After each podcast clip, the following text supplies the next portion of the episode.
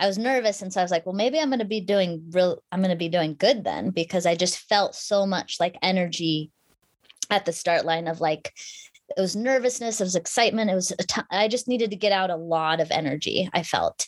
And so I was like taking that as a good sign, like, oh, I've got a lot to put down out here. I've got a lot of things to like figure out and do. And so that made me think I was going to do quite well.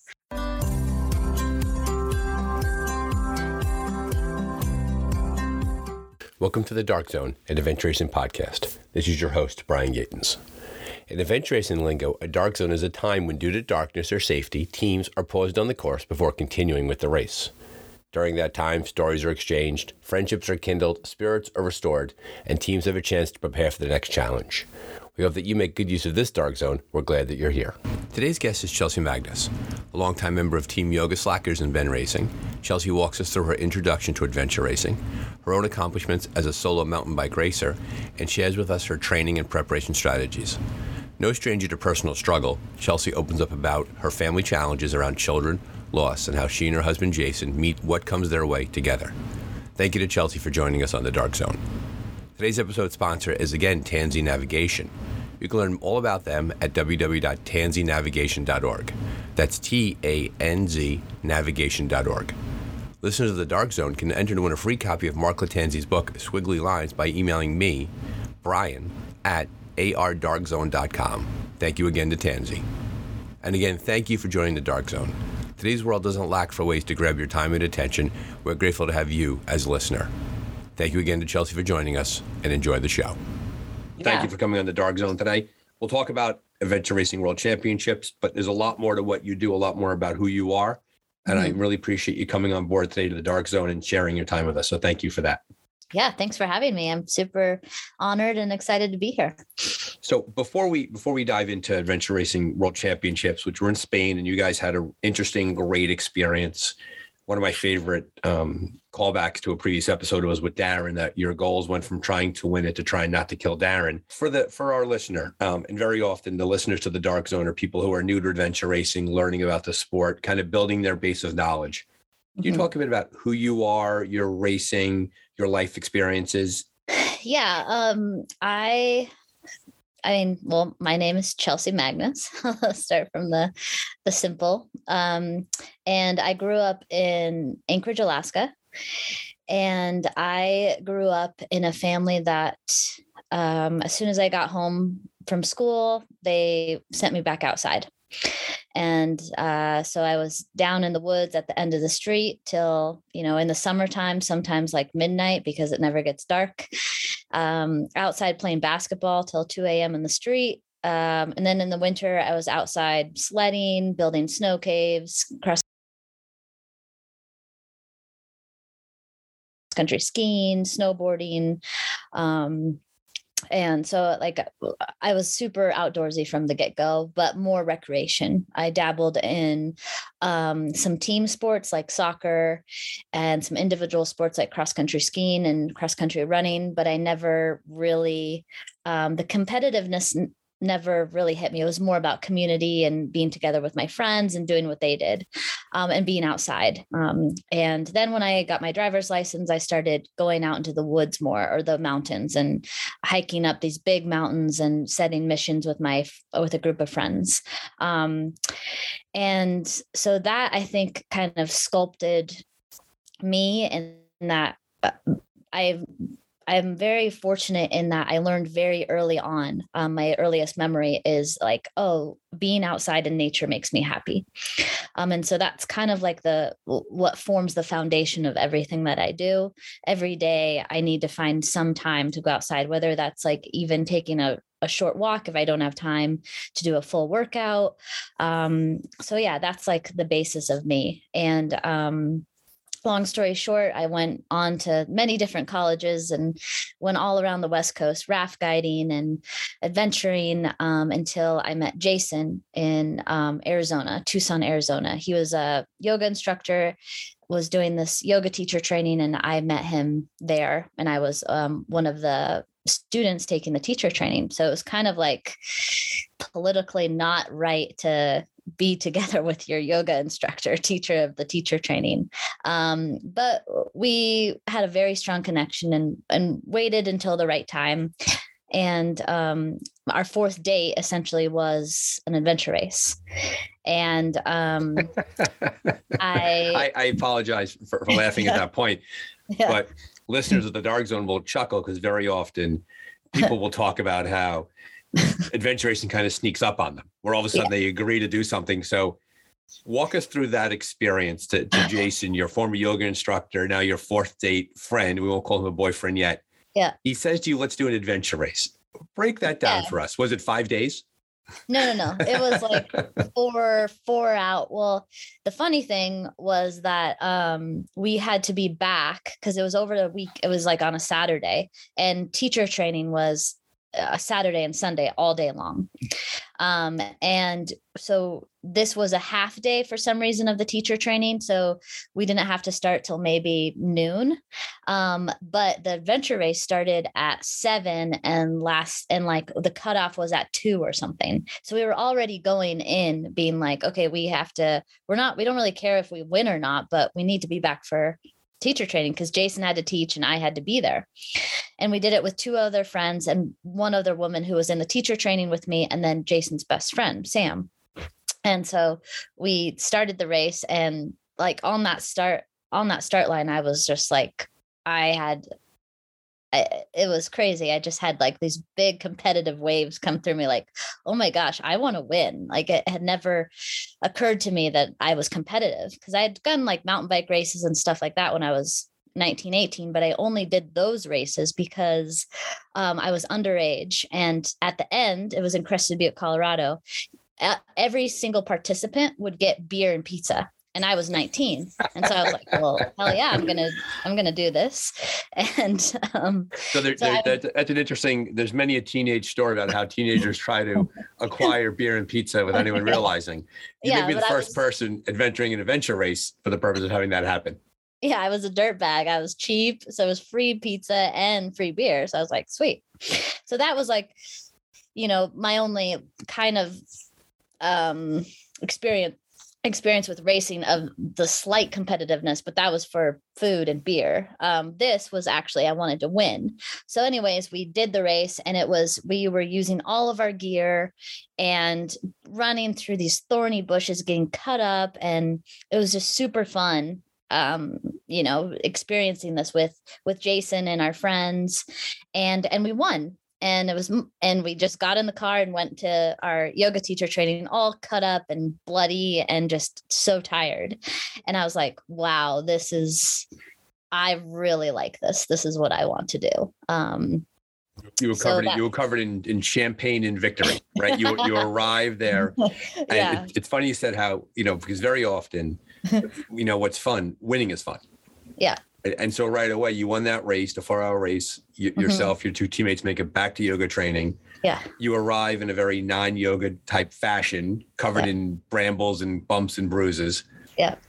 And that was yeah. it, huh? That was just yeah, adventure that was racing. It. That was it. That was, the, yeah, that was the start of my love of adventure racing and my love for for Jason. And yeah, the the rest kind of falls. I mean, we've had many bumps and challenges along the way, of course, as in relationship and in racing.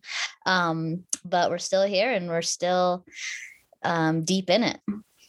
So yeah, anybody who tells you that a long-term relationship takes place without any bumps in the road is is either, li- either lying to you or lying to themselves. Right. Mm-hmm. So along the way, you figure those things out. Have you found that your your adventure racing, the experience of being an adventure racer, and you know there's the, the the broad strokes right? You you have a challenge it's it's laying in front of you you have to figure it out you have to change your strategy you have to change your direction to get around that. Have you found that that adventure racing experience has informed your personal life the way that you look at things the way that you solve problems or does it exist separate from who you are? Oh i mean i think they're very very much intertwined um, and they feed off of each other. They inform each other if that makes sense. So like um, if i'm having personal challenges um, i bring in my experience from adventure racing and from learning you know being lost and finding our way or having a difficult interaction with my teammates um, or feeling that uh, you know those feelings that come up um, yeah i definitely feel like it informs my personal life and our relationships and um, then I also feel like my personal life informs adventure racing. Uh, you know, being a parent, um, I think I'm like, oh, okay, I I get that. like when my toddler's throwing a temper tantrum, and I'm like, oh, okay, it was pro- maybe he's hungry, tired. You know, you just go to the basics because I can I know how I am when I am just utterly exhausted and hungry and in that space, and so it makes me have more compassion for my children um, or other people I'm with that aren't on my team and we're out adventuring or in daily life going through what we're going through. Um, yeah, I definitely glean off of my adventure racing experience and my personal life. Yeah. Work with uh, with children for a living, and I, I always like to say that adventure racers and kindergartners share one thing in common: that when they're going through a tantrum, give them a sandwich and a nap and yes. check back and things tend to get much better. And so yeah. I, I, do agree with you. The other thing about having children is it really works on your on your sleep deprivation. Mm-hmm. That if it was it was not for if not for staying awake all night taking care of a child, it makes it makes 3 a.m. during a race seem easy sometimes. Oh yeah, yeah. I'm like I always think about that. I'm like, oh, I'm not. You know, humans, the best characteristics of a human is that our memory. We only tend to remember the really amazing things and we just quickly let go of the difficult things. That's like why after every race, no matter how hard it is, the next day I'm like, okay, when's the next one? I'm already looking at it, no matter how hard it was.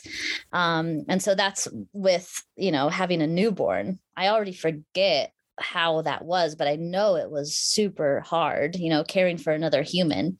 Um, and I always try to remember that because when I'm out there in the middle of nowhere at 3 a.m. and I'm just utterly exhausted, I'm like, well, at least I'm out in nature and I am not tr- caring for a tiny human. Maybe I'm caring for myself and another bigger human, but it's a bit, who might be acting like a tiny human, by the way. Yeah. right. What's that? They, they, might be acting like a tiny human at the same yeah. time. Yes, yes, yes. I've definitely been that tiny human, or I've been pulling that bigger than me human, but them acting like a tiny human. So, so, so, you had this. So, so there's your your your trajectories. Is it's familiar and it's not familiar. You have this this outdoor based childhood growing up in Anchorage, Alaska. Um, yeah. You you used a really good word before. I thought when you talked about the kind of person you were, you, you described yourself as being sculpted that you mm. you you were basically you you were turned into this person over time. You weren't born this way, but because of the exposure you had growing up, combined mm. with this this this outside of nature idea, I'm sure you have some interesting thoughts about the idea of nature deficit disorder and the fact that kids just don't get outside enough nowadays. I yes. do you, do you, do you see that now? I know that you're in Bend. I know that Bend is an outdoor kind of a city, and that's they mm-hmm. live mm. uh, in nature out there. Have you seen that as a trend in working with young people in terms of seeing that the world is like? Do you think what could we be doing better in that regard to help? Because clearly the outside means a lot to you. It's it's informed who you are in a big way. Are you seeing that same trend out there by you with kids?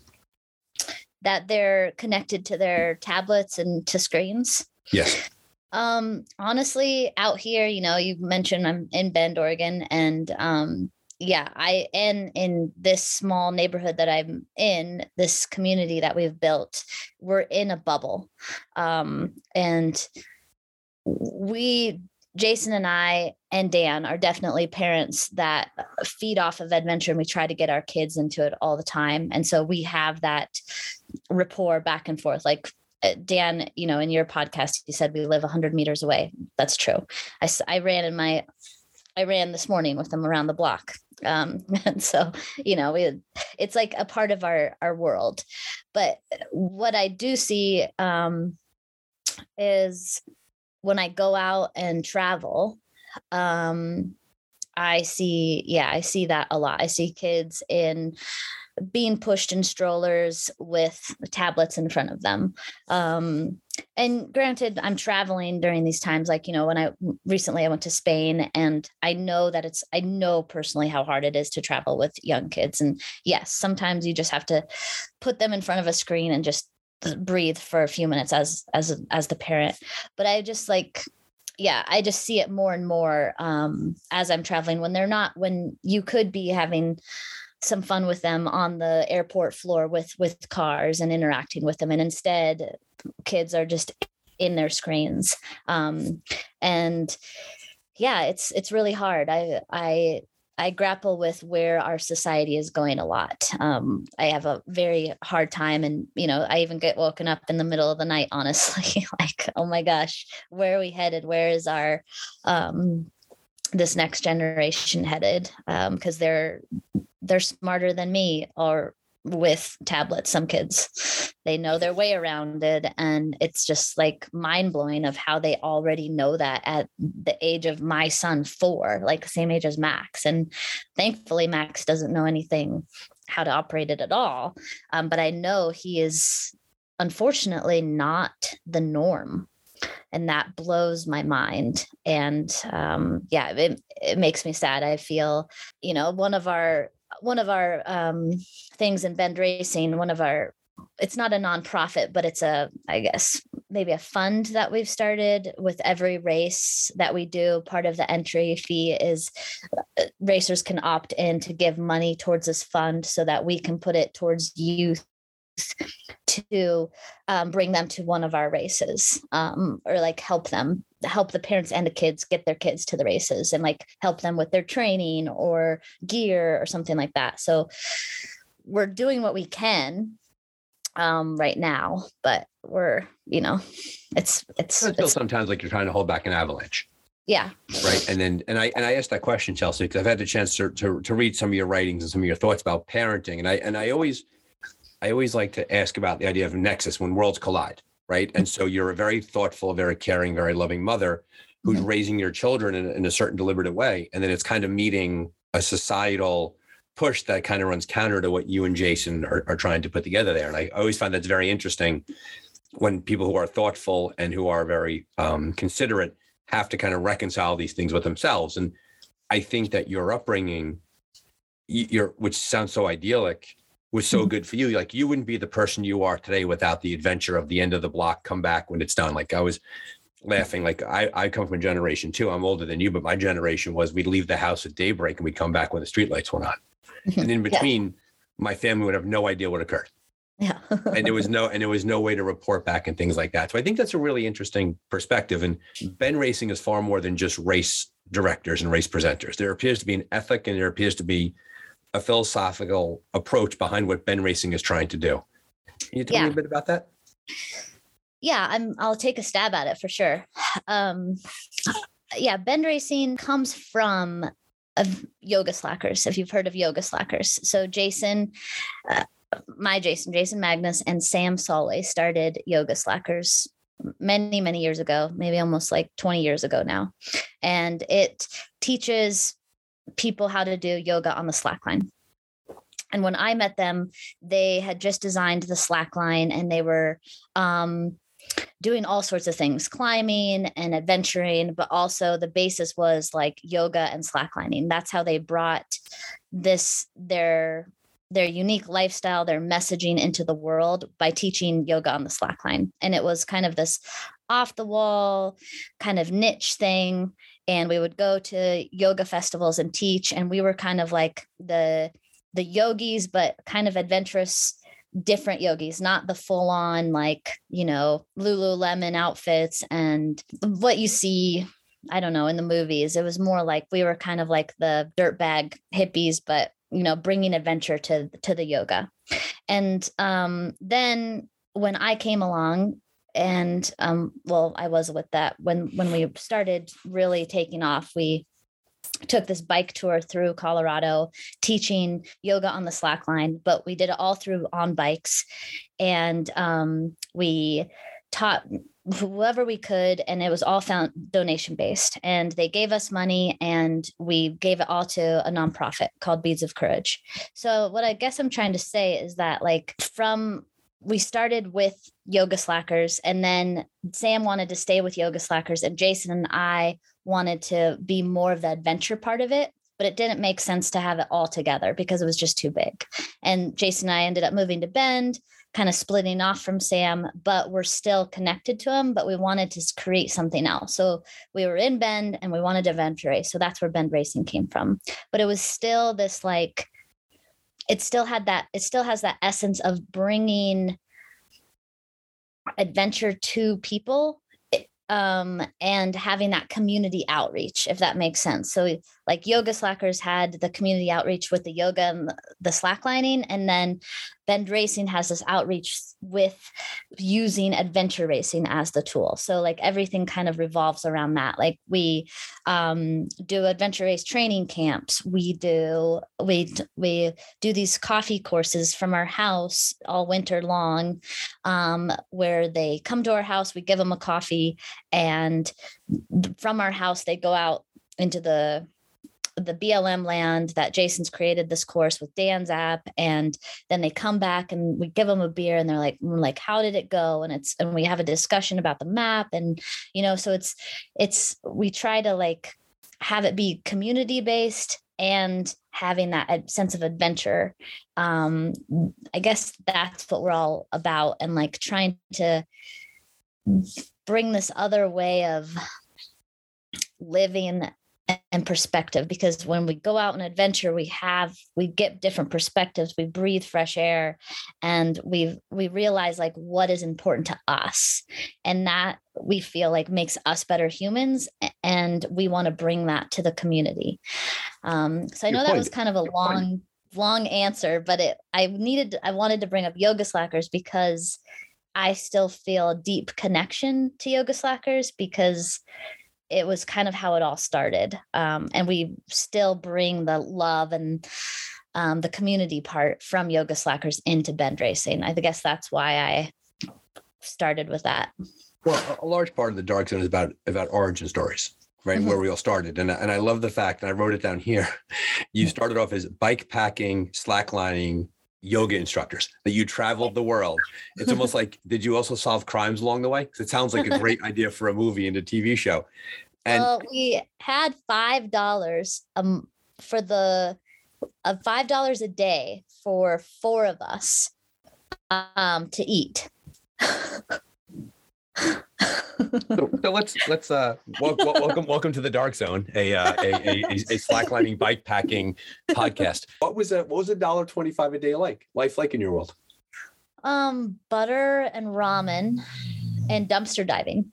So Jay, when jason and i first met we um he would dumpster he would like i would go to his house and he would have these flowers a bunch of flowers all over and chocolates. And um he had dumpster dove at trade behind Trader Joe's for them. And I was like, whoa, this is amazing. Like, that's awesome. So he would just get all this awesome food. And um, and then I started doing it with him because I just thought it was like so crazy cool. So we, when we moved to Flagstaff, we we did that. That's like how we how we lived. Um, and we got all this awesome food, all these awesome organic veggies, so much so that we had to buy a juicer and a blender. So we got really good at it. So when we went on this what we called the Yes Tour, um, the Yoga Slackers tour, where we taught yoga and um, slacklining and acrobatics along the way. Um, we would only keep five dollars of the money for ourselves to for food, and then we would put the rest to a nonprofit. And yeah, we we would go to the grocery store and we'd buy like maybe uh, you know, pack of M and M's or like Pop Tarts, you know, something like that, like quick energy food, and then we would go to the dumpster and get everything else. Um, we also met along the along the way and this was you know of course pre-covid times times are very different now but people would offer us food you know that's a, also a way of paying us as they saw like how we were living and biking through the US and like, oh, can we give you food? Can we invite you into our homes? You know, there was just like an amazing hospitable environment for us. And so we actually honestly didn't always spend the $5 because we people fed us along the way and brought us into our homes and cooked us great home cooked meals, or we would go dumpster diving and get amazing food because we were really good at it. there's, a, there's, a, book called, and I'm gonna I'm gonna get the book title wrong. I think it's called uh, "And the Kindness of Others" or "The Kindness of Strangers," where a gentleman decided to walk from San Francisco to New York without any money mm-hmm. in his pocket. Yeah, and he would he would he wasn't really hitchhiking, but he and he wouldn't take any money Mm-hmm. But when he came across people that he had just met and he explained to them what he was doing, he was amazed at how kind and gracious people were to him. Yeah. It sounds like that was your same experience when people saw what you were doing, part of the Yes Tour, and the fact that you were living this itinerant kind of, to your words, this dirtbag lifestyle, and mm-hmm. that people saw you for who you were and brought you into their their collective lives. Yeah, we have friends all over Colorado. We did a thousand and eight miles um, in Colorado, ending at the Telluride Yoga Festival um, on our bikes, pack rafting, climbing, teaching yoga, and it was amazing. And people like came on our pack rafting adventures, on our climbing adventures, and brought us food. And yeah, it was it, it was an amazing, carefree existence. That was a precursor, obviously, towards when when yoga slackers went in one direction, bend Racing went in another, because you clearly and so you carried that ethic from yoga slackers. And, and I kind of talk about that a lot, right? Because yeah. Bend Racing being what it is and the way you approach the world, our previous experiences always dictate our future choices, right? And exactly. having gone through that experience, mm-hmm it brought you into into bend racing. Yeah. Yeah. And we still teach acrobatics um, and um, a little bit of slacklining and we do some highlining. So we're, we're definitely like still in that world but um, a couple years ago there was kind of a clear separation between Sam and his partner Raquel and Jason and I. They were wanted to do more of the festivals and we were kind of done with being in that atmosphere we wanted to go more off on the adventure racing path and and also have a home and start building a family. And they wanted to be, they're still on the road. They live in their van and it's awesome. And they're traveling and still doing the thing. But we, it was like a thing that we just needed to go our different ways. Um, that makes was, sense, right? That makes that makes yeah. complete sense because yeah. clearly groups of friends grow in different directions, and you yeah. and Jason had a vision for what you wanted for the future, and you could have had children inside that lifestyle yeah. it would be a lot more challenging to do it than having an actual physical home and having a physical job and things like that. So it makes complete sense. Yeah. That you would just grow in different directions. Yeah. So, th- yeah. so then there's there's Bend Racing, the organization, and then there's mm-hmm. Chelsey, the racer. Yeah. And sometimes those things kind of go, they kind of travel in parallel, they travel in different directions. What has your personal path been like? And how much of it is intermingled with Bend Racing versus you being your own racer separate from that? Talk talk us a bit through who you are as a racer yeah um it's very much i find myself more towards um, bend racing team bend racing. Like i'm adventure racing is my main passion with athletics. Um, and team bend racing is my team. Um, i am very committed and loyal to my team because um, it's not always about winning to me, even though it may seem that way. I know my teammates talk about how I'm like the most competitive of everybody, but um, it, if that really was it for me, then I would, you know, be on maybe a, many many different teams, and that's just not me. I love the the relationships that I have with my team, and I love building that. And um, but uh, so after the four hour you know victory i was like okay this is i want to explore this more. And jason was really excited so he introduced me to dan.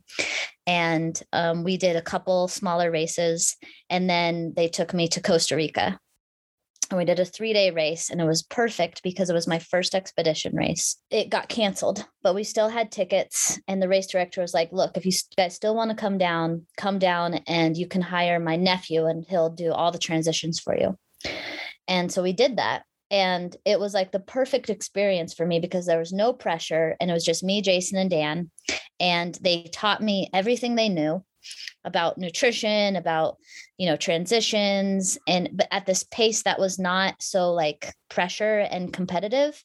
Um, but I could really like focus on learning from them and so that was like oh my gosh this is awesome. And we just traveled all the way across costa rica and it's like a three day adventure yeah. racing camp.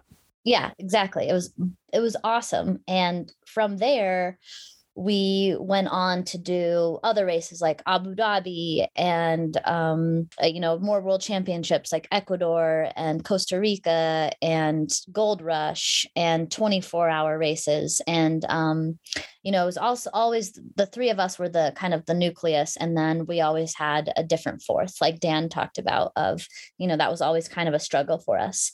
Um, but it was yeah so like my I think my my main center is in adventure racing and then um at some point um it was bef- I've always have my life in before kids or after kids, but this was like always, you know a couple always. of years. Pre and post, always, always. Yeah, yeah. yeah, a couple of years before Max um, and Spirit came along, and uh, I was in I was living in Bend, and I didn't want to do a couple races that Jason and Dan really wanted to do, like Florida C to C. I was not interested, and another Wyoming race. And so I was like, well, what can I do instead? And um, so I started mountain biking again, or just you know mountain bike racing, and I found out I was pretty good at it. And I started you know winning a couple local races just cross country races and then i got picked up by a team and it was a team a local team and um uh, it was a team of women which i liked and i was i was trying to get more women around me because my whole life i've been around men which i love i'm i'm i'm, I'm very compatible with men um, but i wanted more women and so I started winning races. I got on the pro circuit. I went to nationals. I got third, I think, in nationals, the marathon nationals, um, USA nationals. Um, but it was always kind of like, eh, whatever, you know, like I, I love it, but I'm always going to go back to adventure racing. I do it to get better at adventure racing. Um, but then I, I won a 24 hour race um, and out of the blue. And I was like, whoa, maybe that's cool too. Maybe that's my thing, but I kind of put it on the back burner and went back to adventure racing. And then I had um, Max Spirit and Revel. So I had, you know, my three boys and I got back into everything pretty fast, adventure racing. And then mountain biking, I kind of had more of a connection to because it was just me. And as like a mom now with boys pulling at me, my my sons pulling at me, and then my team. I just felt like I needed space. I've needed me time. And so that's what mountain biking became for me. And um, particularly endurance mountain biking. So I started doing 100 mile mountain bike races again. Um, and I just fell back in love with it because it was just like I I'm not that best I'm not that great of a navigator yet, so I didn't have to navigate and I just needed all I needed to do was pay attention to my nutrition and how fast I needed to go to do the best I could and that's it. Um, and then this last summer I did the uh, a 24 hour mountain bike race. Um, one of my girlfriends, we were supposed to do this FKT of a big trail here in Oregon, but she couldn't. And so I was like, okay, well, this 24 hour race is right here in Bend. I'll just do that. And um, Jason trained me because he's an amazing coach. And he was like, okay, let's do it. And he trained me up and I ended up winning. Um, and yeah. Right. And it ended up being the national championship. And so I won an entry into world championship. So I'm trying to go there. Um, because I, Italy? Yeah, it's Italy. Okay. Yeah. So I think like because I'm like, okay, well, maybe, maybe this is something because it wasn't, I mean, it was hard, but it I was like in my element. I was just on fire. I was like, man, this is so fun. And I don't want to do this all the time, but it was just amazing to be out there alone. But every lap, I saw Jason, who is my partner, my coach. He knows me so well and he knows exactly what to say to me. And it, it just felt like we were this team and just the two of us. And it was, but it was different. You know, of course, it's different than adventure racing, but I, I wasn't fully alone out there. Um, I felt really supported. And I really liked that aspect of it, of being able to be alone on the path, but also knowing that someone was there with me who cared deeply about me and supported me. And something about that just felt like such a gift. Um how long did each how long did each lap roughly take you? Roughly took me the first three laps took me just under an hour. And then um and that was like jason told me to he told me um when this at the start he was like okay for the first three laps pretend like you have to get home for for Revel, um, who's my youngest, and um, like time's up you got to get there. And so he was like go at your threshold. So the first three laps i did under an hour.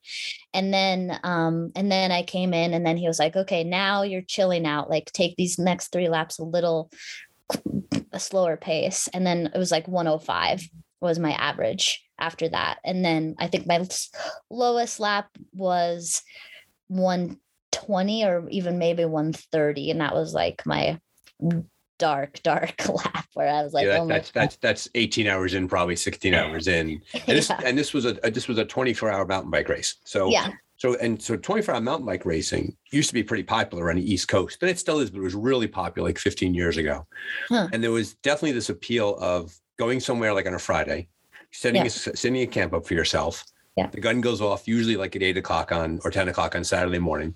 And then for 24 hours, the course would be open, right? And so mm-hmm. 10 mile loops, 12 mile loops, you were roughly seeing Jason every hour.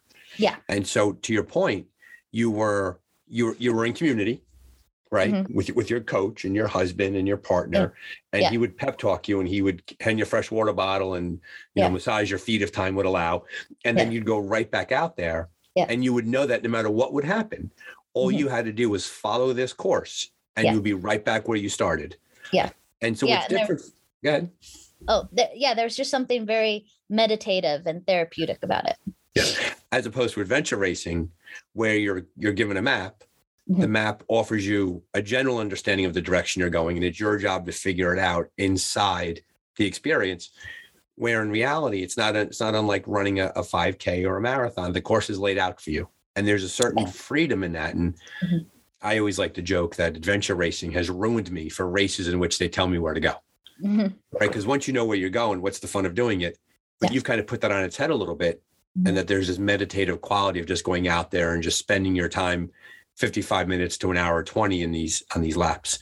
Mm-hmm. And and and so I understand correctly, by doing this, you you are a national champion, which you didn't expect to have happen. No, I mean, I I went into it. I always get nervous before every race, and I think I take always take that as a good sign. And so, the level of nervousness makes me think like, you know, oh, how well I'm going to do. And I was, for some reason, really nervous about this race because I was like, oh, I'm going to be alone and all this stuff. But I was nervous, and so I was like, well, maybe I'm going to be doing real. I'm going to be doing good then because I just felt so much like energy at the start line of like it was nervousness it was excitement it was I just needed to get out a lot of energy i felt. And so i was like taking that as a good sign like oh, i've got a lot to put down out here. I've got a lot of things to like figure out and do. And so that made me think i was going to do quite well. Um, i didn't know i was going to win uh, hold the new record and become the national champion. But apparently, I had a lot of like stuff to get out that day. You you come to the race. It sounds like you came in relatively late because the FKT was shelved, and now you're racing. How well do you know the other racers inside that racing community, or did you show up and they were like? Like, did you introduce yourself to the fellow racers, then go and eventually win the race, or did they know you were coming in and were you a favorite going into it? Oh no i was i'm very i'm not known in that world at all. Like i the race director knows me because i've been doing his races for years off and on. And um, this was kind of my first race back to one of his races post my kids. So he kind of like wrote me off like oh she's a mom now you know.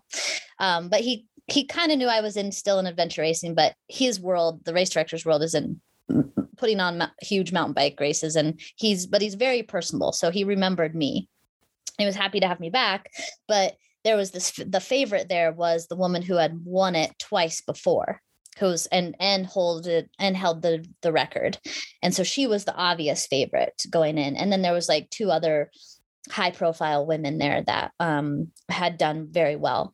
So you know i was kind of like checking them out and seeing that and but i i didn't know how well they did or versus me. I was just like, well, this is my race. And in the back of my head, why I love doing it too is because in the back of my head, I'm like, well, I'm an adventure racer. That's like my that's my thing. And so this I love this, but I don't I didn't have at least on this start line world championships might be different who knows?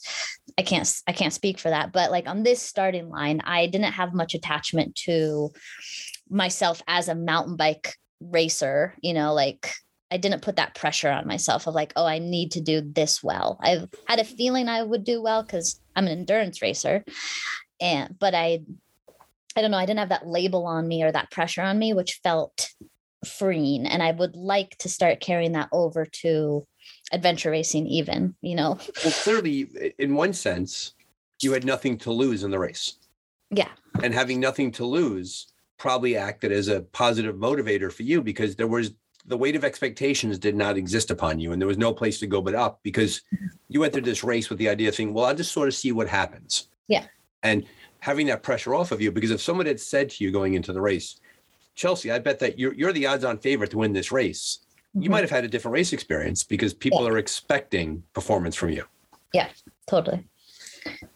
Yeah, yeah, and so I'm I'm like toying with how to keep that part of that perspective going because of course this year or next year when I race it, if I if I get to, we'll see how adventure racing um my my schedule play, plays out but you know if i do this exact race again i'm going to be you know I'm going to have that that target on my back. How well, do I know, know, who you are? Right. Exactly. How do I work with that? Yeah, we'll your, see. Your, your, second national championship will be a far different experience for you than your first national championship. Exactly. The yeah. that is. Um, yeah, but I hope to carry on that curiosity of okay, well, how I've done everything I can. How how what can I do on this race course? Like, how can I be the best person that I can be how can i be the best athlete? What can i take out of this um, emotionally mentally like to help me in other things? Um, you know like okay i've done i'm here i've done everything i can let's let's see what we can do. So i'd like to carry that into every one of my races and that's something i learned from this race because it was really like an amazing race the whole all the way around. It just was everything, everything clicked clicked. The weather was good. You were in good form. You had a good coach yeah. nutrition. Yeah. yeah. I mean the weather was it was hot. It was really hot but i like extremes. Um i like you know we always say as a team especially where we the, the, harder the weather the more extreme it is the better we thrive and we, that, we get it, gets, it gets the juices going a little bit right? Yeah, yeah. when it's this yeah. is when it's really really hard. Super cold super hot super steep super wet, yeah. whatever it is, you you you kind of thrive in that setting. Yeah, and so the race director of this race um, went up to Jason, my husband, during the race, and was like, "I don't know, it's getting, you know, or it was getting. That's what it was. It was getting dark out, like it was becoming the, you know, the midnight hours." And he was like, "How is she doing? On how does she do in the midnight hours? I don't know. A lot of people start to slow down and go to sleep, and you know, and, and Jason's like, I don't think you know my wife. that's also that's also your adventure racing background, right? Because yeah, if you do totally. enough races, you realize yeah. between two o'clock and five o'clock, between late night and the morning, you you we we've kind of developed that that muscle where we just have to hang in there until the sunrise comes. Yeah. Yeah, it was interesting though for this. Like I loved the night because you were in your own little bubble and the the trail changed, but it was like the wee morning hours that were hard for me, which is like every adventure race I do, as soon as morning hits, I'm good. I'm like, I'm like you were saying, let's just like just make it to the morning. But it was interesting that the night was my favorite part. And then the sunrise was, I don't know, it was hard for me. I always think about like I've always got the advice like when you're in a race and if it's a multi-day race or it's 48 hours, don't make any major racing decisions about continuing in a TA or at two o'clock in the morning. Like yeah. those are those are not the two times or places to make decisions about continuing on. Yeah, no, no. What is a general broad picture, big strokes? What is a general? What is your training like for your your bigger event? You know, you have a big race coming up, say in six weeks, right? You have a lot of base. I do have, have, a big race coming oh, up. holy cow! So so rip from the headlines. What are you doing right now to get ready for that race? What is that going to look like for you? Okay. Well, honestly, I wake up in the morning and I roll over and I ask my husband, Jason, what my training is. but, um, um, but no, in all seriousness, uh, that is like what I do, honestly. But um, we just finished our four week block. So after Spain, we took off all of November to just kind of like do what we wanted to do. Mountain bike it was great mountain bike weather um, but focus on recovery mostly and hang out with our kids and do active recovery hike and go camping stuff like that. Then december 1st hit and we are just finishing up our base block. So that's kind of ramping up our um, our ftp in our biking and getting that you know keep inking that higher so that our endurance is just slowly getting better and better but they're not big workouts. So a lot of people think that we work out you know 5 hours a day every day except you know or 6 hours or 6 days a week for 5 hours a day. But as parents we can't do that. And so it was cool once we had kids we had to really dial back our training in the sense that not so much just um what's the word? Sounds, sounds, like you, sounds like you traded out volume for intensity. Yeah we well we like it wasn't focused. We we were just kind of doing whatever we wanted to do and we're like well as, as long as we're outside doing big missions or long bike rides then that translates perfectly well right but it didn't really. Um, we were still, you know, always doing well in races, but we weren't at the level that we wanted to be. And then, so, you know, again, when we had kids, we had to really focus that our time. And so now we only work out maybe one to two hours a day.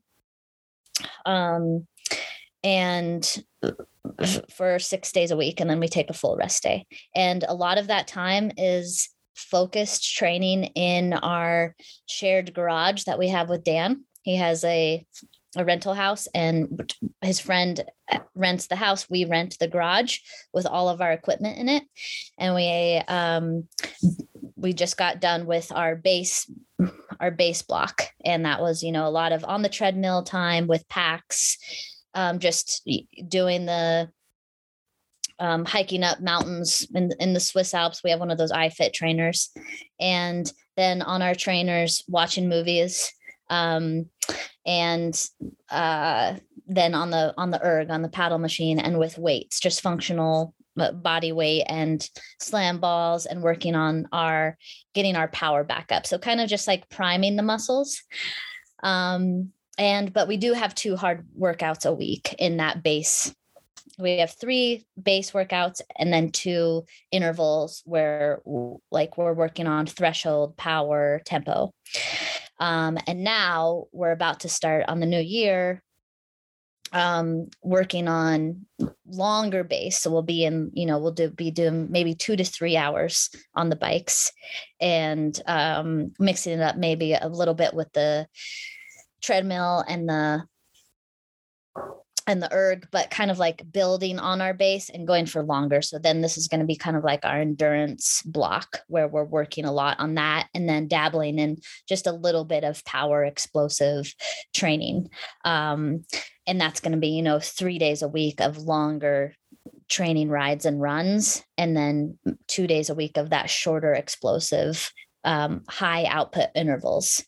Um, and so each pow- each block has a a focus um if if that makes sense and, so, it, yeah. it, makes a ton of sense and also it, i like talking about that because you just talked about winning a national championship as a mountain bike racer mm-hmm. clearly it's not as if you were gifted with the ability to do so while you have natural gifts you've yeah.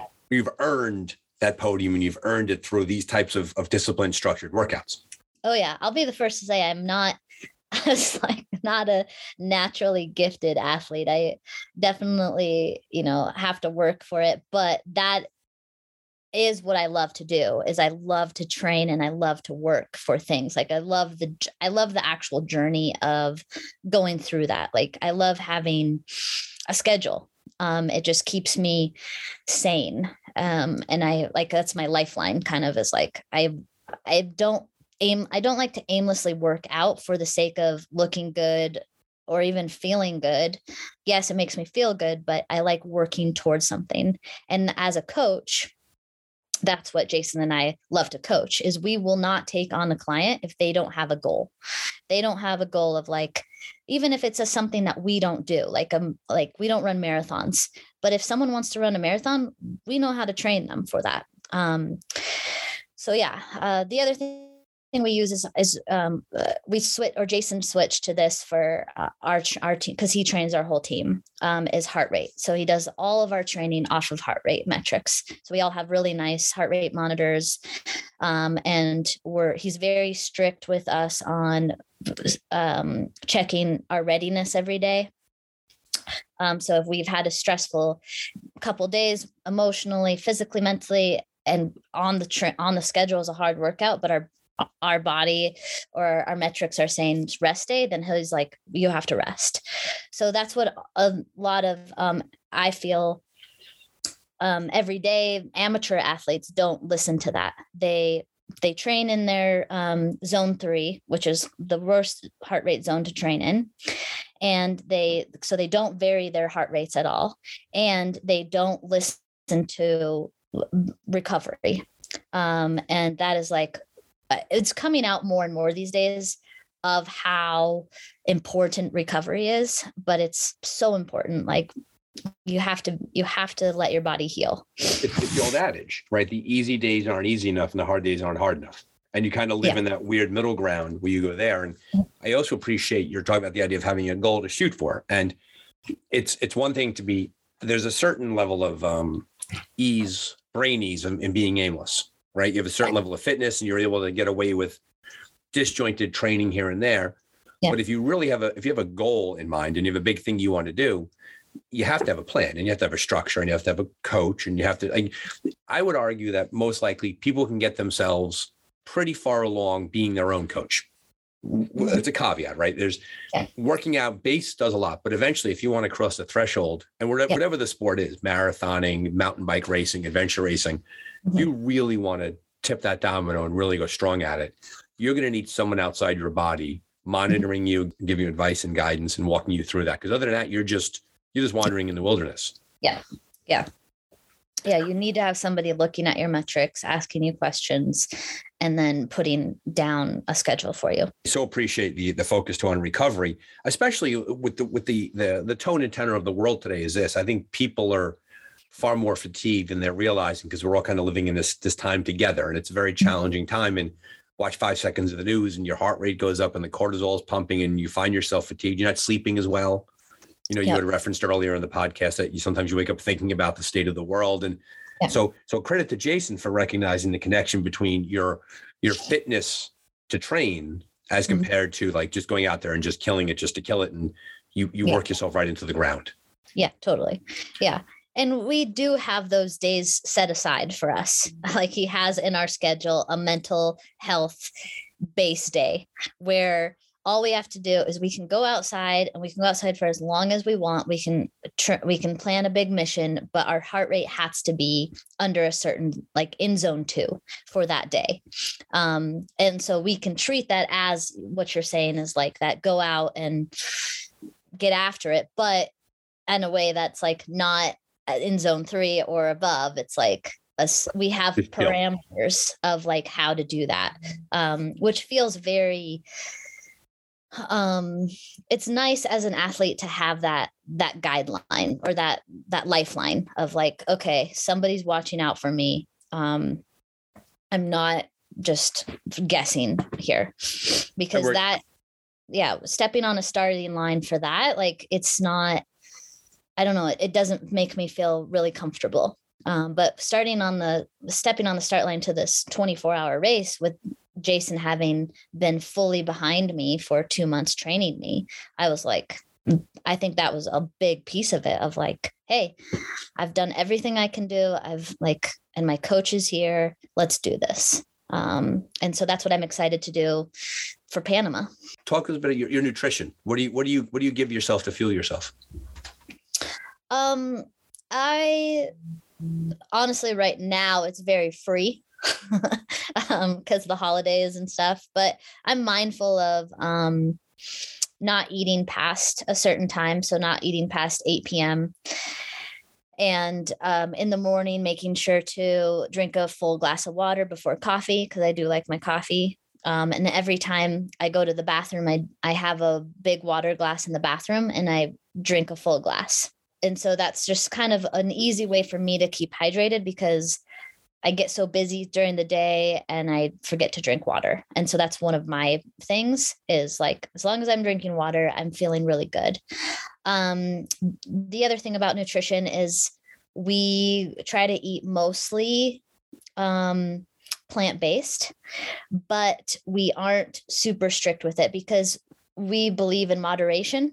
And when we're training or when we're racing, we want to be able to you know, run and go into a village and they hand us this awesome ham and cheese sandwich that they just, you know, sliced like in Spain. They literally, I watched them slice it off of this hanging pig, this like awesome prosciutto and cheese that was in their cellar. And like, I don't want to say no to that. And I want to be able to have my body process it. So I don't want to become, I've heard of people, you know, cutting out gluten uh, fully because they think it's bad but they weren't ever allergic to it. I'm fully on board with people being allergic to it. Like I understand that, but like um, I don't believe in just cutting it out because someone says it's it's bad for them. So for me, I can I really like being able to process everything and not being allergic to things. So I try to keep a little bit of everything in my diet, um, but I don't go overboard with it. So, you know, I don't eat a lot of dairy. I don't eat a lot of meat. Um, but if I'm at a dinner party and there's like this awesome enchil- chicken enchiladas, I I'm gonna say yes to it. Um, I like sweets, but I try to eat them mindfully and um, we have like we brought all of our halloween candy over to the garage gym because like i can have i feel better about having a treat that fuels me and that's what i teach my kids too. Like if my kids want a treat i'm like okay let's go run laps around the block a little bit. Let's see what this treat is like how does it fuel us? So i like to ch- treat food as fuel um, and to not be super strict with it. But I do go through periods throughout the year of cutting things out. So, like before a big race, for example, I'll cut back the caffeine. Um, so, but only because so the caffeine will affect me more when I'm racing. Um, and after a race, I really try to be very clean eating because I've eaten like crap. I mean, not complete crap, but you know, like very simple sugar foods for I don't know, five to seven days. And so it feels good to like get back to lots of veggies and raw whole foods. Um, so yeah, um, and during training, um, I don't know if you've heard about it, but Jason and Dan created uh, four hour fuel. It's amazing. So that's all I want to eat. Honestly, if anything is past that three hour mark, um, if it's two hours, I usually don't. I bring like a spring, a spring energy. That's my f- new favorite. Or yeah, uh, for those like shorter efforts. But if it's anything big, like I bring out my special Dan and Jason four hour fuel. And yeah, I've heard um some folks are trying that around these parts and they're really speaking highly of it. That's good. Well, well, good on them. Good on it's, them. Yeah, it's Go Juice, and they've been at it for many years, uh, perfecting it and Dan, you know, he's had lots of issues with his nutrition and hydration, and he's been like, you know, grappling with that and fig- trying to figure it out. And he he's the one that started this in his garage, and um, he would like give us sips of it on our long bike rides, and we're like, instantly you drink it and you feel good. You're like, whoa, it's like moving you forward, and there's nothing wrong with your mouth afterwards or with your stomach tummy afterwards. Um, it's really nice on the whole system i feel. It's very clean. And so that's mostly like uh, in Canada, that's all Jason had. He had 90% of it, um, food. And then he, and then he had more f- what we call fun food. So like, or emotional food, like, yep. you know, whatever for him, it's Oreos. Um, and for me, it's licorice. And so we bring our fun food along with it, but we mostly have most of our calories from the four hour fuel. And Lars fell in love with it in Spain. Um, and so did Darren and um, yeah, so it's it's good stuff. So that's like nutrition in a nutshell. Um, and then we also focus on afterwards. The every workout I do, I'm pretty obsessed with my smoothies, my recovery smoothies. Um, so I put like you know, um, Laird's superfood is our favorite right now. They make this really good plant based protein and mushroom powder. So, yeah, it sounds like it sounds like you bring a, a, a very common sense approach to nutrition, realizing that nothing is truly off the table for you because you want to be able to sample whatever's put in front of you. Mm-hmm. Um, I have a friend of mine who's primarily plant based, except when it comes to gas station empanadas at three o'clock in the morning. Like, like that's when he decides to. And the philosophy he uses is he says that ninety five percent of his approach is based on a certain philosophy. The five percent is the wiggle room that if mm-hmm. need be, he's, he's able to have the prosciutto in Spain and things like that. And I think yeah. that's the way to approach it. And I, I also subscribe to the theory that th- there is no superfood, there is no super hack. There is merely a common sense approach, finding what works for you. Friends yeah. of mine who aren't adventure racers who listen to the podcast, they laugh when we get the idea of nutrition because it's all about Oreos and licorice and Snickers and the magical food at three in the morning that tastes good no matter what. Yeah. We came we came across a fresh carrot when I was in Scotland on day three, and it was like the greatest thing I've ever. Because your mouth is chewed up, your mouth is destroyed after a race. Yeah. Um, great stuff. So so talk a bit about Paraguay. How excited are you for that? What's the what's the race? It's the championships. Like walk us through that race prep. Are you guys? So who's going from the team? Well, it's going to be two of us from Bend Racing. So it's either going to be Jason and I, or I mean Jason or I and Dan. I think that's those are the two from the Bend um, racing contingent, and then we're actually teaming up with Quest. So it's going to be Team Bend Racing Quest. And who's going from Quest? Quest is Emily and Dusty. That okay, so that's a pretty strong team heading down there. And what's and for the listeners, what's the race you're going to go do? We're going to Paraguay World Championships. Okay, and that is a how long is that race? I think it's about seven days long. Seven yeah, days. and there may still be a another. It's there's there may still be Bend Racing Canada team. So our Canadians, um, who are racing with, and Jason and I are racing with Alex and Corinne in um, Panama. And so Alex and Corinne might still go to Paraguay with like Lars and Jean Yves, who um, is not on the official team Bend Racing, but he's kind of like a um a guest of honor, I should say, our Canadian guest, our other Canadian guest of honor. He's Alex's best friend, and they won Canada expedition race. Um, Jason, Alex, Jean Yves, and Corinne. They so were in they, Canada when you were in Spain. Yeah. Mm-hmm.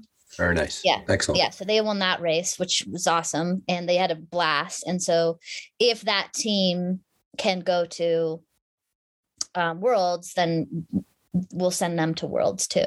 And then but the us team because you know you have to have our hard thing always is um finding i mean not always but you know like the four american thing or the three american one one lars or one canadian um thing. And then the other thing is with us with team bend racing we honestly don't i mean it's fun to get points but that's not our main focus when we enter the world championship races race series.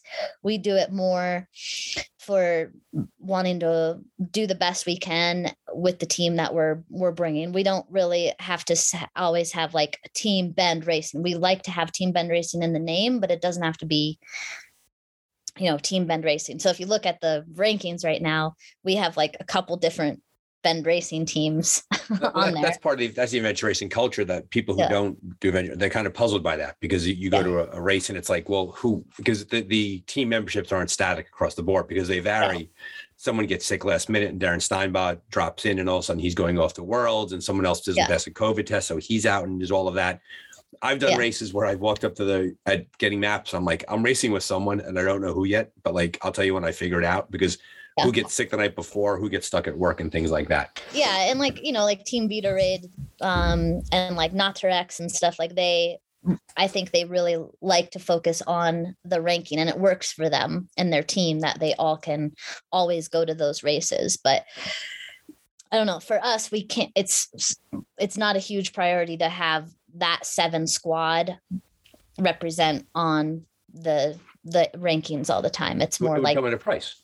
You, yeah, you, would, you would lose that. It would come at a price because most likely logistically, not everybody would be free for all those races. And so yeah. whether or not you like it, you're going to be all over the standings because yeah. I mean, yeah. So we have like yeah, Bend I mean, Racing Journey, Bend Racing Canada on there, and then Ben Team Bend Racing all on the team. So, so, so Chelsey, you've been you've been very outward in, in your conversation and your writing about your your journey as a mother and your sons and your experience there. Can you talk to us a bit about that? Yeah, I I'm definitely very open about um, my journey as becoming a mother. Um, going into it, it was, you know, it was kind of fairy tale. Um, I had always hoped for. Um, I was not uh, honestly too excited about the pregnancy part as an athlete. You know, giving up nine months of that of my body and you know making humans was kind of a big ask for me but um when i found out i had twins you know i i we wanted two two kids and i was like well sweet two kids one pregnancy this is like a dream come true. And um jason is a identical twin himself and i love his relationship with his brother. Um it's uh such a beautiful relationship to be around. Um and so we were both like over the moon about having twins. Um, and then, um, as many people who are listening, and as you probably know, um, having children is not the fairy tale that you always like you see on the movies or you always hear about. Um, a big part of it is miscarriage, which I've had. Um, that's a whole nother story. Um, and um, and loss and challenge. And so going into the um, hospital at 39 weeks, um, we 39 weeks and five days, we found out that um, one of our sons, B, because they were A and B, how they were in my belly, um, didn't have a heartbeat. And I freaked out. Um, I kind of blacked out because I don't fully remember. I just remember screaming and um, uh, the doctor saying that they couldn't no longer find Spirit B's heartbeat.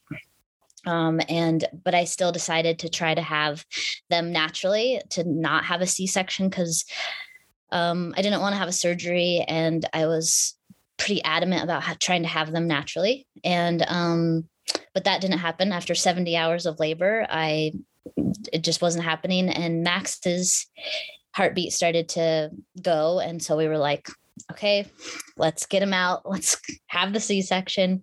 And so I had the C section and um, I held, I got to hold both my boys for 24 hours together. Um, Spirit was beautiful, purple, um, and just so, such a beautiful soul. Um, and I um, grappled with deep, deep depression for a long time after that. And my light was Jason and Max. Um, Jason um, named Spirit Spirit B. Um, because I couldn't I couldn't name him. I didn't know. I was kind of in this like state of shock still. And but his name is beautiful. I love it. And um, I see him uh, now like you know, in within my deep depression, I held Max close to me all the time. For the first three months, Max was glued to me, and he was such this beautiful baby, perfect baby. And um, Jason helped me with therapy and meditation. Like I went to a ton of therapy. I just said yes to any anyone who wanted to help me. I was into it. I did EMDR therapy. Um, I did exposure therapy. I did a lot of things, um, and I looked. But in the end, all those things helped but what really helped me was um, creating my own story around it with Jason's help, of course. Um, we were we're a team in so many things, and he was just a huge lifeline support for me. And you know, we had a lot of trauma of how spirit left us um, and there was a lot of guilt around that of around some of the decisions that were that were made but um, so we could have gone down the path of blaming ourselves forever about how spirit left us or we could choose the path of you know telling uh, ourselves that spirit chose to leave us and because he became our our spirit. Uh, he wanted to be our spirit boy rather than our physical boy and he wanted to protect us and be with us and talk to us in other ways. And so once i started to hold on to that story rather than blaming myself for um, his death because that was also a very real path that i could have gone down i chose the story of um, of of making spirit this beautiful spirit boy and talking to him in the hawks um, in the rainbows in the wind and making my time out when i'm out adventure racing or out doing these big missions like i talk to him all the time. Um, he actually in this movie with spirit if you wanted to watch it it's a documentary about this um, where i'm very open about it too and you can see the first seven minutes are quite intense i will say that but it's a like he came to me in this rainbow as we were walking across um, the peat bog which we call the turbal in patagonia and this rainbow was so bright so big and it followed us for hours on this track.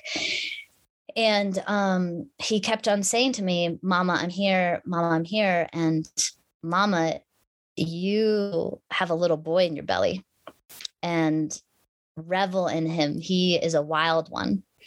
So that is how Revel Wilder got his name. And I was like 10 days pregnant with Revel in the middle of Patagonia, expedition race. So I crossed the finish line, one, which was awesome too, um, with with Revel in my belly.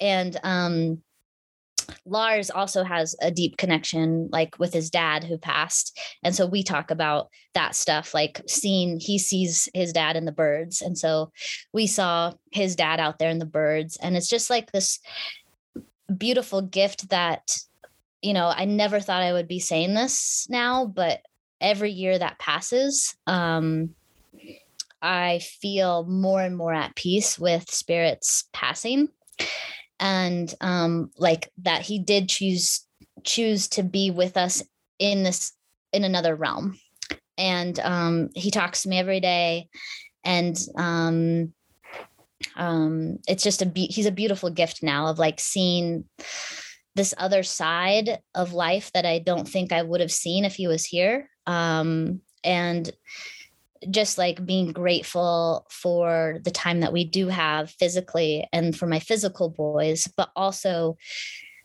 having the space and the time like and Jason and I are very like open and free with that of like hey I need some time with spirit today um, and he'll let me go out for hours on a mission, you know, and he'll say that to me too. It's like, hey, I need some spirit time. And that's like time for us to be outside alone, talking to spirit, but also, you know, in that wilderness. And um, I don't know, it's just made our whole family it changed our um our priorities and um how we parent how we live in this way that i don't think we would have done if he was a physical boy.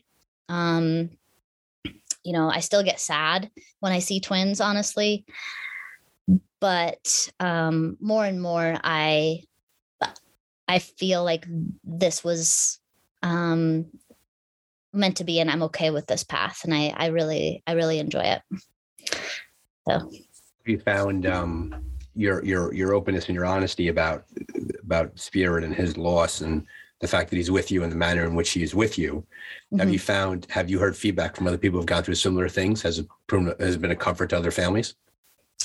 Oh yes, yeah. I have um, many women reach out to me and at first i couldn't i couldn't be there for them but in these last two years because it's we're coming up on spirit's five year uh, my son max is about to turn five in two weeks. So this time is always very um, reflective and a bit challenging but also beautiful. And but so anyways yeah i like just in these last two years i've been able to be a, a bit of a mentor for mothers. Where before i would just um, send them to my blog endurance mama. Um, that's where i started that blog when i first found out i was pregnant with the twins. Um, when jason had his first hip surgery in india that's when i found out i was pregnant with them and i wanted to create a blog of because i'd never found any writing out there of like being an extreme athlete like myself and being pregnant and being a mother. And so I was like, well, I'll just start. so that's how that started. And then it turned into a healing, very, very healing and cathartic um, process where I would write um, exactly what I was feeling.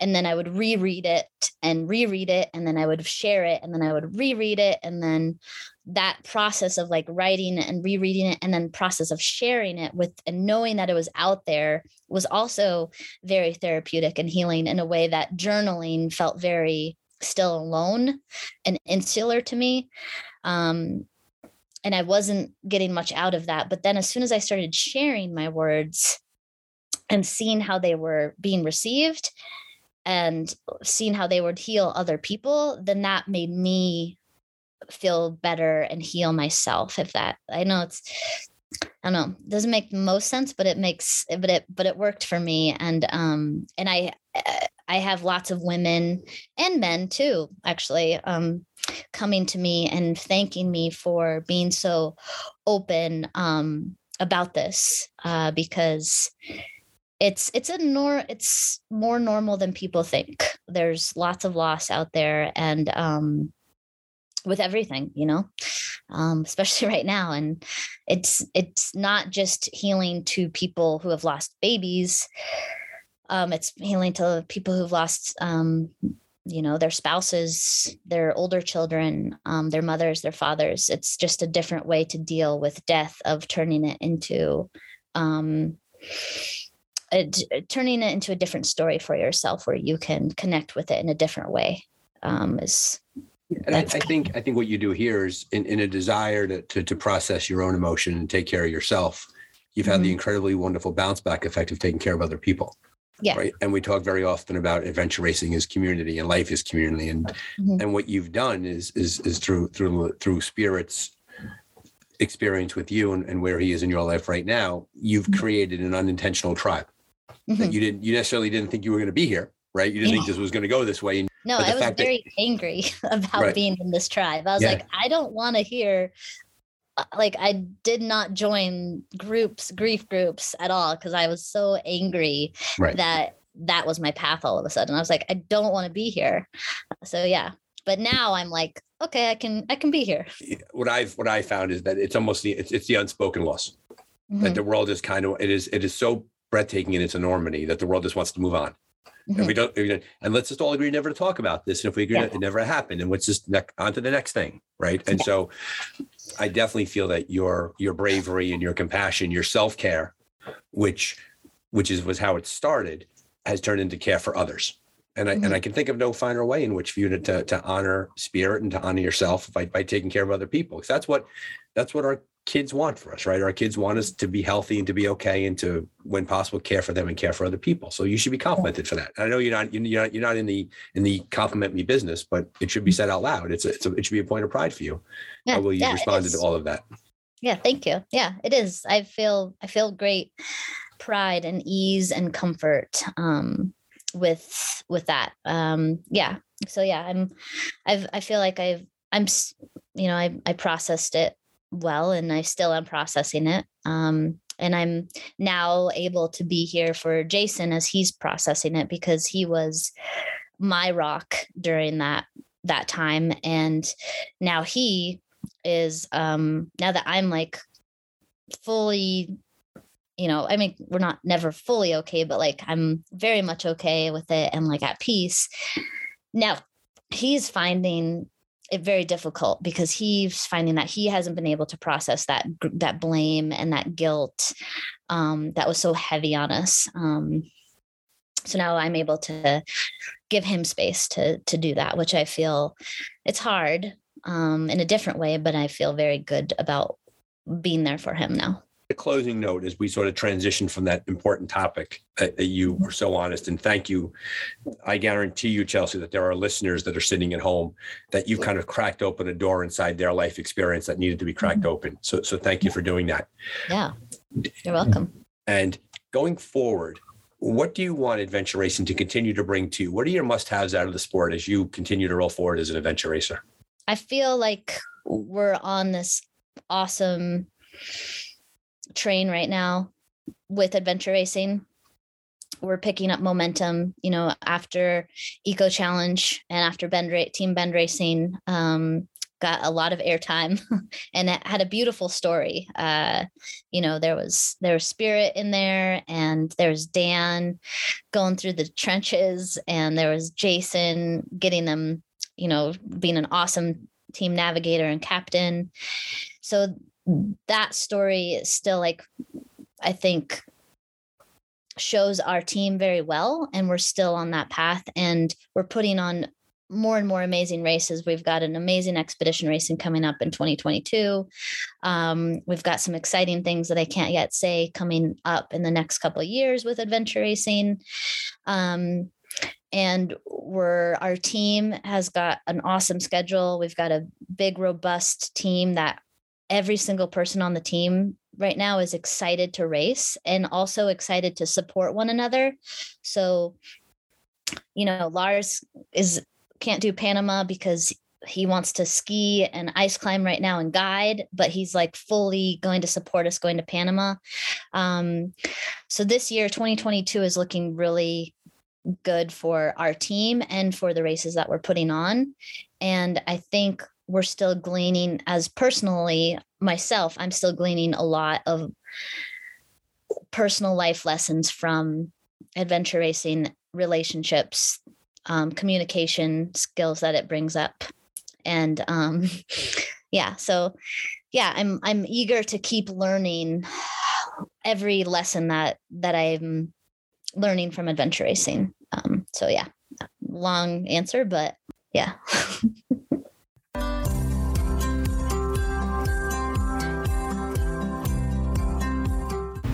Thank you, Chelsey. As promised, Chelsey brought all of herself to the Dark Zone today, and I'm grateful for her time and openness, and I hope that the breadth of her challenges and victories resonated with our listeners. I'm grateful for her time and hope that you enjoyed listening as much as I enjoyed speaking with her. You can learn more about Chelsey and her journey at www.enduranceMama.com. If you've enjoyed this episode, please pay a visit to your podcast streaming platform of choice and leave us a review. That is the best way to spread the word. Also, always feel free to reach out to me, Brian, at ardarkzone.com. Your feedback and guest suggestions are always welcome. Thank you to our sponsors for their support, and thank you, listeners, for joining us at the Dark Zone. Have fun out there.